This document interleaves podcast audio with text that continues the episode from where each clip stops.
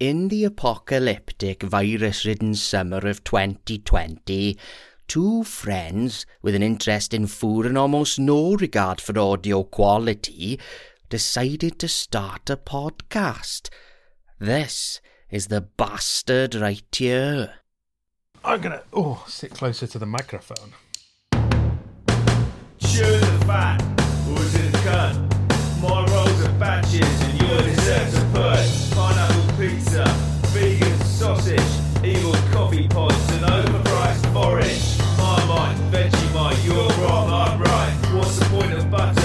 Light? It's butter, right? The nation's mastication sparks our debation. We talk gustation, ill rumination.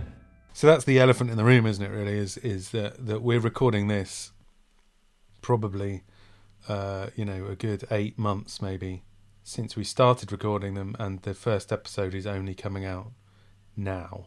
But you know, I haven't really got a good excuse. Do we need an excuse? I don't think so because you know we're not being paid to do say it's free, isn't it? But I feel we, we've we've let down the idea of our listeners. So. Yeah. well, if any of our uh, imaginary listeners want to send us any imaginary emails of complaints, I'm sure the details are available on the Twitter page, aren't they? Yeah, exactly. And um, yeah, do do kind of look at our Twitter page because um, we've we've followed a lot of people. And no one's following. You can edit that, by the way.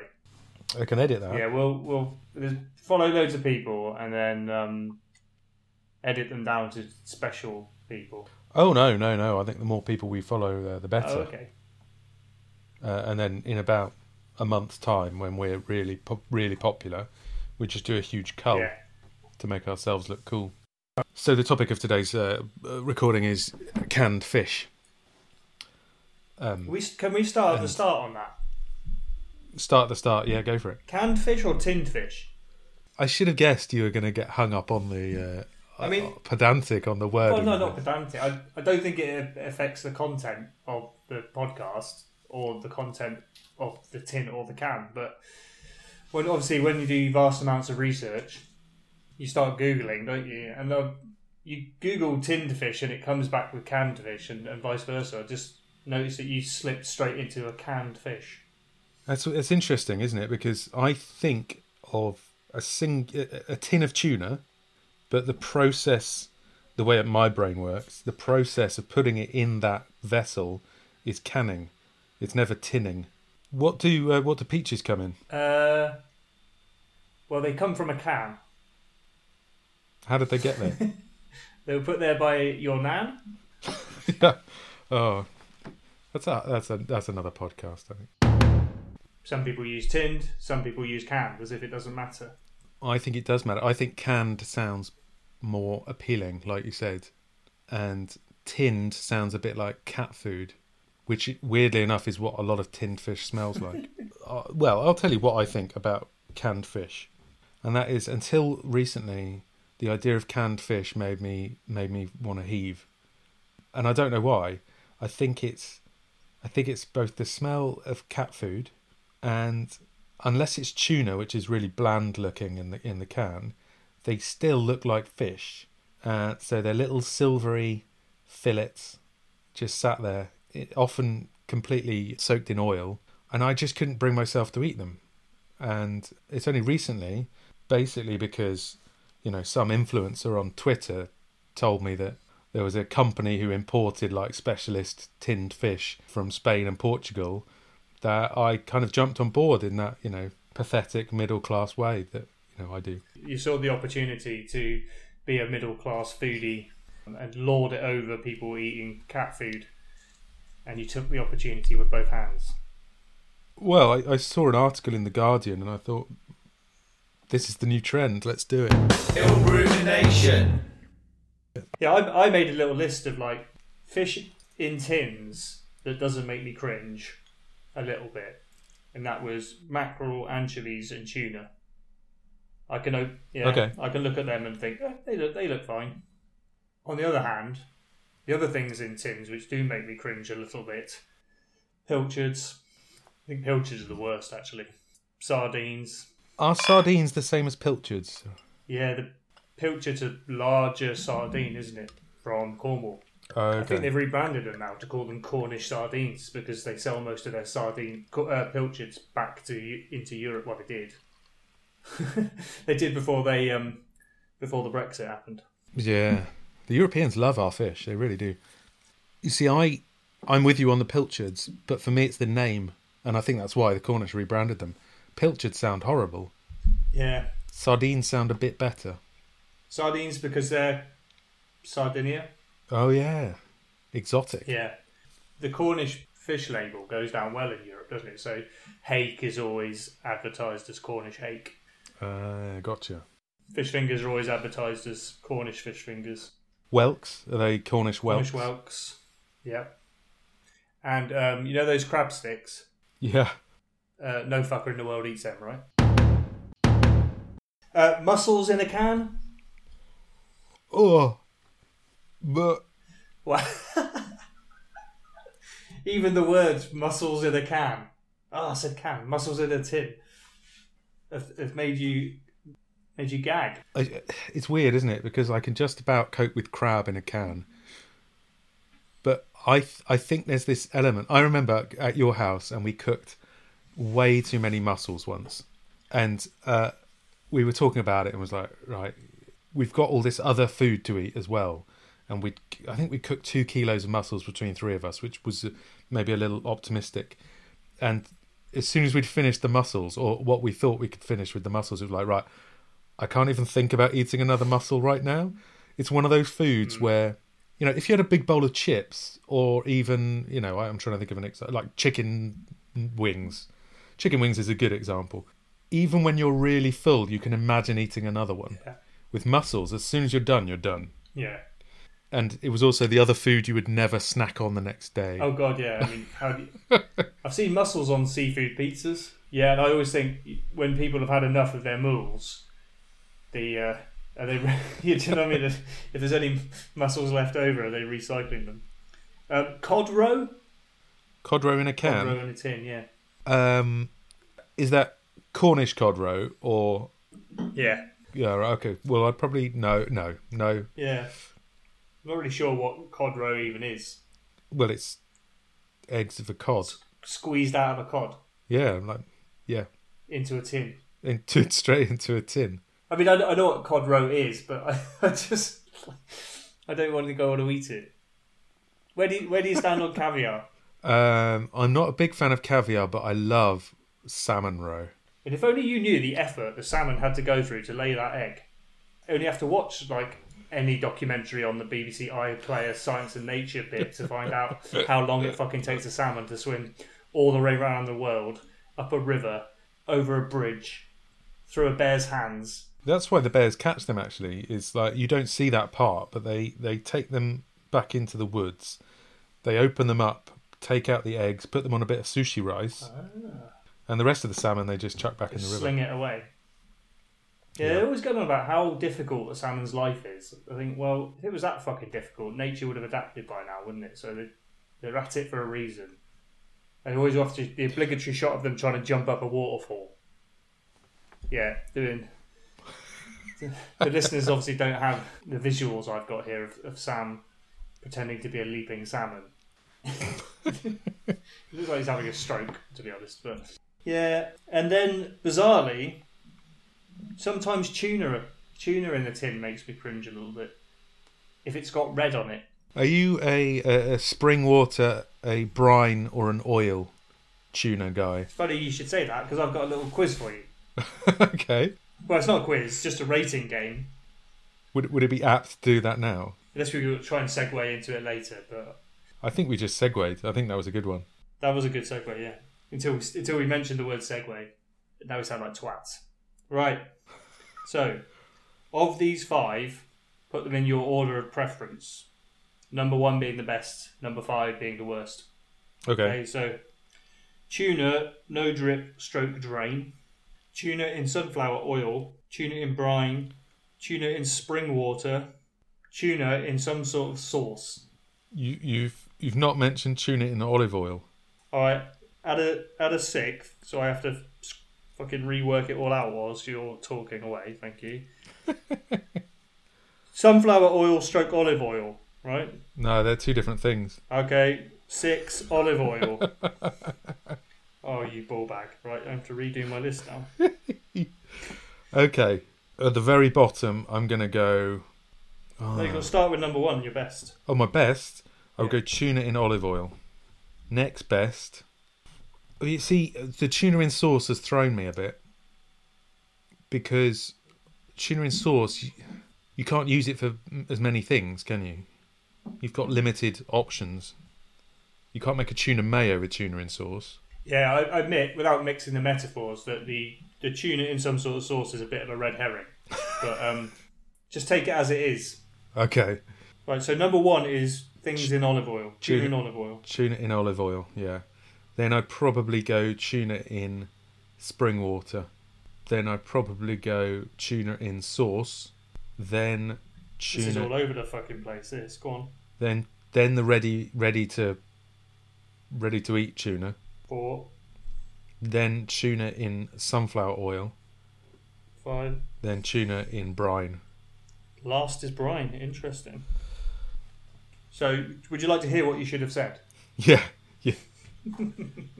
So, number one is tuna in the no drip stroke drain Okay. category. Because just because it's clean and easy, and you can do whatever you want with it. Right. Two is tuna in brine Okay. because everything that lives in the sea is a little bit salty, and brine is a little bit salty.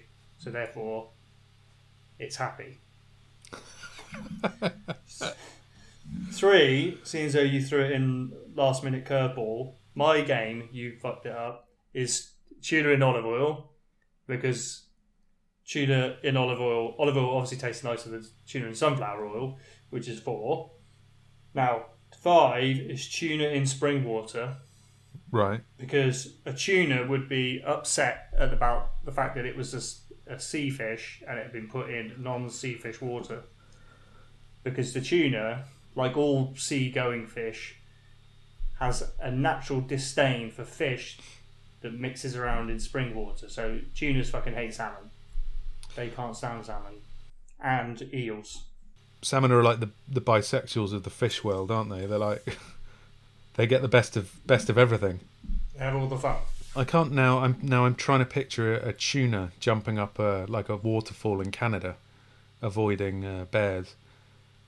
Uh, it doesn't work, does it? That No. I can see a Scottish fisherman with those long wader things on, fly fishing, and realizing he's caught a fucking massive tuna as it pulls him down down the rocks and he smashes his face on them. I can see that. It's quite endearing. That. And six is tuna in some sort of sauce. And what I meant here is just like a ready-made tuna sandwich thing Yeah. where you just scoop it out and put it straight on your jacket potato, or which is just like someone ate the tuna and bathed into a, into the tin. And I had some albacore tuna um, steaks the other day that I just did in, in the pan, and they were beautiful. They were lovely. You mean fresh? Yeah, yeah, yeah. From Spain. Don't know how they snuck them over the border. Well, they can come this way. It's just the other way that we've we've got the issue. Fucking hell! What a joke! What a joke! When I was in Spain, I went to a place called L'Escala um, near Girona, like on the coast and like northeasty bit, and that was like one of those former anchovy making villages, and they got whole shops dedicated to just this one brand Wow. of, of the anchovies that came from there. I mean, you've touched there on two things which I think are really interesting. Uh, First is anchovies as a start because I, I don't know when it happened. My hatred of anchovies turning into an obsession, as in I love them now, but I don't know when and how that happened. It was actually something you always you always talk about, which is I think I think is what happened is I anchovies on a pizza I'd, I avoid them. I wouldn't eat anything around that anchovy just in case it had sullied it with its anchovy taste. And then suddenly I was accidentally ate an anchovy on a pizza. and I was like, oh wow, this is this is like a new pizza. This is a new thing. This tastes amazing. This is a a salt bomb. It's like savouriness to the nth degree. It's fucking magnificent. And then from then on, I was like, that was the only way I'd have anchovies, and then I would like I bought a jar of them just to see if I could make my way, get my way through the jar, and the jar disappeared in no time at all. And now, anytime I can get them, I'm in there. I think that moment, Sam, is you when you're younger, you you try whiskey and you go, "Oh, that's disgusting. I'm never drinking that ever again because it's so fucking disgusting." And then one night you're out and you're drunk, and a friend buys a whiskey and says, "Oh, come and have a whiskey," or you your your dad says, "Come and have a whiskey," that kind of thing. You go, "All right, I'll just have a sip. I'll just sip it," you know. And, and you sip it, and then you go, "Oh, that's really really nice." You re- suddenly realise that your childlike taste buds have fucked off somewhere, and your adult-like taste buds have moved in, and it opens up a whole new world of tastes for you. And in that slot, along with whiskey, is anchovies and I think olives, Olives for sure. because you can eat an olive and you're like, all right, I can eat it, but I don't really know why I'm eating it. And then once you've your adult taste buds are in, and you have an olive, you're like, I really like them. I'm going to eat lots of them. Give me all the olives. Give me all the olives, give me all the anchovies, give me a whiskey. Ill rumination. You've just uh, actually you've just given me a, a flashback to something which put me off both olives and anchovies for for what I thought was for life until I started eating both separately, and I haven't had it since I've been turned back on to anchovies. Is olives stuffed with anchovies, and the idea of that still makes me a bit queasy. Were they from a tin? I I presume so because this Yeah. was the like early nineties. Yeah. I know what you mean. Like, olives in a tin aren't great. And the anchovy goes all mushy in the middle, doesn't it? Yeah, and it it like it loses the f- the good flavour, and all that's left behind is that kind of fishy met- metally flavour. I think. Yeah. It's not a, not a great combination, those two together in brine in a tin on a supermarket shelf for months and months and months. No. It's a poor version of what it could be. When I was when I was in Spain, went to Barcelona and had like anchovies on toast in the old town Yeah. in one of the, in the tapas bars, and they are fantastic. One, they're massive, and two, I don't know, are they fresh? What are they? They're just they're meatier, They're just salted, aren't they? I think. yeah, and they're absolutely incredible. And I could just eat that all day, which Yeah. you do when you're drinking all day as well. So it's fantastic. Super nice. Anyway, the, the a, a tin itself is actually a really good vessel for um, for cooking Oh right, yeah. because you can cook under pressure. I don't know if this is true. I've never fact checked this, but someone told me. So, and it's someone I trusted. Are we supposed to fact check the stuff we say on this show? Um, some of it. If it's if it's something we can get sued for, but I don't think we can get sued for this. No. I think anyone who believes anything who takes what we say without a picture salt is a fucking idiot. Anyway, he told me this guy. He said, "Oh, I used to work in in a baked bean factory." The, according to him, that when they make baked beans, they put the uncooked dried beans in the can with the tomato sauce, seal it, and then cook it. Was the person Gregg Wallace? It wasn't. No, it was. It was Ah. my. It was my friend. Because I saw Gregg Wallace do his Gregg Wallace Goes to the Factory program. Yeah.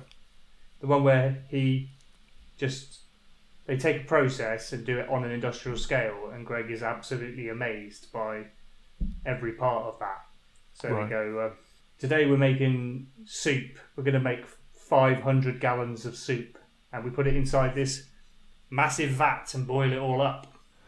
And Gregg is absolutely amazed, and he goes, "So what you're saying is that vat is just like a massive saucepan?" And the poor person has to go, uh, yes, Gregg. That's that's exactly what it's like.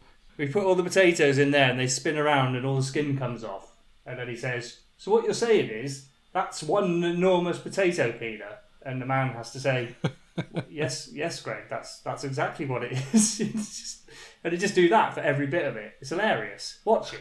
And obviously, the more excited Gregg gets, the more he starts pulling like more and more extraordinary surprised faces at the big things. It's it's fucking great. It's on the BBC. Like you've already paid for it, you might as well watch it, right? He went he went to the bean factory, Right. and yeah, he was amazed by that. He was equally as amazed as you. Was that so? That is a thing. That's true. Yeah, yeah. Gregg said it. That's a true fact. Yeah, true fact from Gregg Wallace's mouth. So I wonder, based on that, if if they put the raw live octopus in the tin, uh, Alive. those tentacles are still alive even when you cut them off, aren't they? How do you can't put a live octopus in anything? Those things. Have you ever seen them move around? yeah. They're- Fucking incredible, isn't it? it, basically, if you leave the empty can in in the tank, they'll get into it themselves. That's how they catch them. They just put a string of empty cans along the seabed, and the fucking octopus just climb in, and then the scuba diver comes along, quickly seals them up, and then they pull that out and just toss it all in a big, big vat. And then Gregg Wallace appears and says, "So you're telling me that's like one enormous saucepan full of octopus?" Yes, Gregg, that's exactly what it is. Boil the octopus alive in a tin. Some people have got some nations have a bad reputation when it comes to animal welfare, but that seems a little bit over the top. Ill rumination. But we, we can't really talk about uh, canned fish and what we'd be willing to try without talking about the uh, the Swedish speciality. I'm going to mispronounce this. So apologies to obviously all our Swedish listeners. Surströmming. Oh, I think you just shat in the blue cupboard there, mate. Have I? Yeah, you probably you embarrassed yourself there with that pronunciation. Oh right, You okay. So yeah, th- this Swedish tradition for putting barely salted herring into a can and allowing it to ferment in the can for at least six months, which is a speciality in Sweden. Apparently, according to a Japanese study, a newly opened can of surströmming has one of the most putrid smells. Not even strong, but putrid smells in the world, even stronger than other fermented fish dishes. And um, I believe it's illegal to open a can of surströmming in in a public uh, in an enclosed public place or on a bus or anything. Is that the stuff you're not allowed to take on a plane? Yeah, I think so. I thought the idea of the tin was that it um, obviously preserved the the food stuff. Well, it depends. You you need to make sure that that food stuff is The- st- sterile before it goes yeah, in. yeah, yeah. Hence the pasteurization process for a lot of food when it goes into a can. So they, they all right, okay, obviously. So they don't sterilize it first. No, Let it just let it do its stuff in there. yeah. Wow. and apparently it can do its stuff so much that the can kind of like bows out at the top and the bottom Wow. because of the uh, the gas that's produced, And they eat this. and they they love it. Yeah, they love it. Yeah, you're right. There's so it's it's banned in uh, airlines on airlines during the protests in Hong Kong uh, in 2018. One of the uh, the people in uh, ask uh, causing problems or protesting bought a can of surströmming and opened it uh, during one of the protests because he'd like to give the sense that the Hong Kong Hong Kong people are facing an entirely rotten election system. If you're if you're throwing cans of rotten fish at the Chinese military police in order to protect your democracy, I suppose some might say you're on the right side of the argument. Yeah, absolutely, absolutely. I think it's a it's a fantastic dirty protest. Didn't see that coming, did they? Well, they could maybe smell it coming, but Get that past your gas mask. Oh, I love that. That's brilliant. you know what though? If someone offered me some up, I would I would try it. Just out of bravado. There must be a reason why people like it, and it can't be because it's it can't be through bravado. It must be because there's inherently something delicious about it. I listen to Radio Four is it the food pro- food program? That lady with a nice voice, and she she did the Icelandic um, rotting shark thing, Right. where you I think they kill a shark and then they roll it up in a bit of old carpet and they bury it in the back garden for six months, and then some they dig it up and unroll the carpet, and then all the neighbours come round and have a chunk of this rotted shark, and she kind of was documenting this and she said it was like you know um, the ammonia you get on like cheese Yeah. it's just like a very very very intense ammonia kind of like gassy cheese Oh. which didn't sound great but like you said why why else would you kill a shark, roll it up in a carpet, bury it in the garden, and then share it out with the neighbours six months later unless it tasted good. I think there's a maybe a difference between rotted shark and canned, like which has been buried, and canned fish, which has been a you know you're much closer to the fish sauce side of things with the canned fish, aren't you, than the just putrid, rotted fish. So are you suggesting there's a hierarchy of rottedness? Yeah, rotting methodology. Okay, so what's the best way to rot something? well, like a garum or a, a Lea and Perrins or uh, soy, uh, fish sauce. So just like a fermentate, Fermentation, Fermented. controlled fermentation, controlled fermentation, then what? Rotting in a tin, then then rotting in a tin. and lastly, rotting in the back garden. I mean, there's, there's only one thing to do, Sam. Uh, well, there's, there's two things to do. One is buy yourself some uh, a dogfish Right, or another fish. There's a, a shark fish. a thornback ray. Get a thornback. Go to go to Liverpool. spend spend an afternoon with a racist skipper. minus five temperatures, catching absolutely fuck all apart from crabs and one thornback ray, and be absolutely disgusted by the way it's chewing on a hook. Do that. Don't bother rushing home because you're only going to let it rot anyway. So you can keep it in your pocket and go to the pub when they're open. Wrap it up in a tea towel and bury it in the garden in Croydon. Right. Six months later, dig it up, and um, we will do the Zoom podcast as you unwrap it and eat it live on air, like um, the Libby lady off the Channel Four food program with the nice voice. I'll be interested to see. Yeah, it would be interesting. to F- first of all, it would have to like survive not being eaten by cats and foxes. Yeah, In Croydon, that's a big risk. yeah. You'd have to put up some sort of security system around the fish. I, you know, I might, uh, I might not do that. That's a good point. Do they not have um, foxes and cats in in in, uh, In Norway, in wherever I said they ate the rotten shark? uh, Iceland, Iceland, Iceland. uh, it's probably a bit, bit more of a problem with polar bears or something, isn't it? Yeah, you think maybe it's just a very thick shag carpet. maybe they're using maybe they're using Axminster carpets up there. Well, I I seems though you offered this up yourself.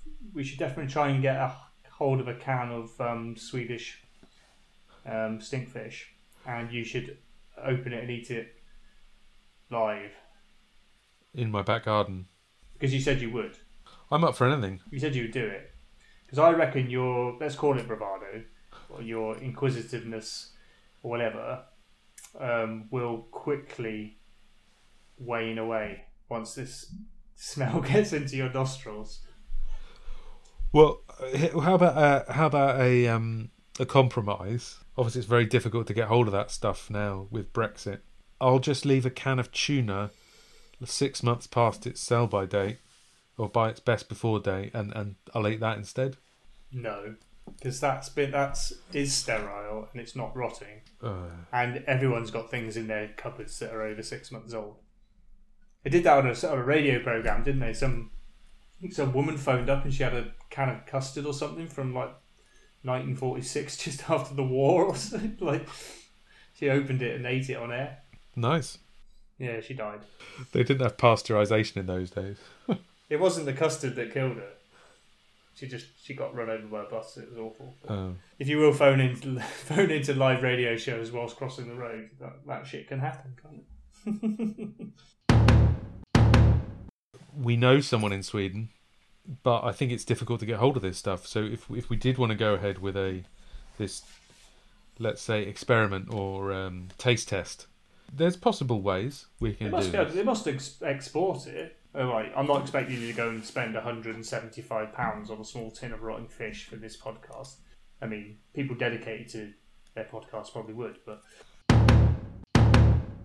you know, um, tinned fish wars at work. No, There's always a tin. Well, well, tin fish wars is just basically some people don't think it's appropriate to eat tinned fish whilst at work because it smells, and it's not fair for other people to have to smell it.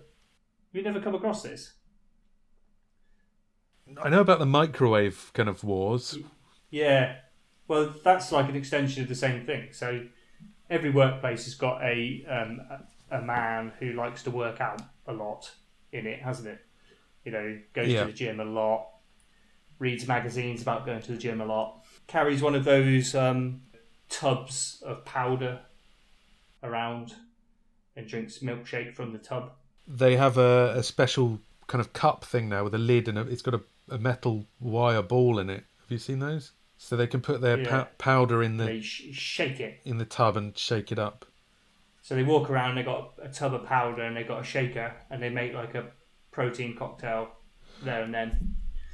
But they, they also have a um, penchant for um, eating lots of tinned fish. Right. Yeah, and it always upsets people who don't like the smell of tinned fish. And like you said, the, the extension of that is if you microwave it, it makes the staff kitchen reek of fish, and it all kicks off. And then there's people claiming that, well, if I'm not allowed to warm, if I'm not allowed to microwave fish, then no one else should be allowed to microwave curry because I don't like the smell of curry. And then the vegetarians get upset that anyone's eating fish. Yeah, just workplace fun. Ill rumination. I wanted to ask, talk to you about herring. Right. So, a pickled herring is a Roll up. yes. A smoked herring is a Kipper. a young herring in a tin is a Uh, uh, well, I, I would have said pilchard, but we now know that's a large sardine. So is it a sprat? something called a sild. A sild? S I L D. Oh, okay. I've seen sild in tins, and I thought I've never knew, known what it was. But it got me thinking: Why does everyone hate the word herring so much? Well, And is, and is there another food stuff that if you just do something slightly different to it, it gets a whole new name for itself? and and I was thinking the same thing, which was that a lot of the words which fish come as, like pilchard, and I was actually thinking of kipper, actually put me off eating them. So the fact that they've taken something herring and they've smoked it and they've called it kipper, which weirdly just reminds me of ties and racists, it doesn't make it more appealing to me. No. I imagine there's people in the kipper industry who, in the last kind of 10, 15 years, have probably tried to rebrand quite quickly. Can we not call it smoked herring again?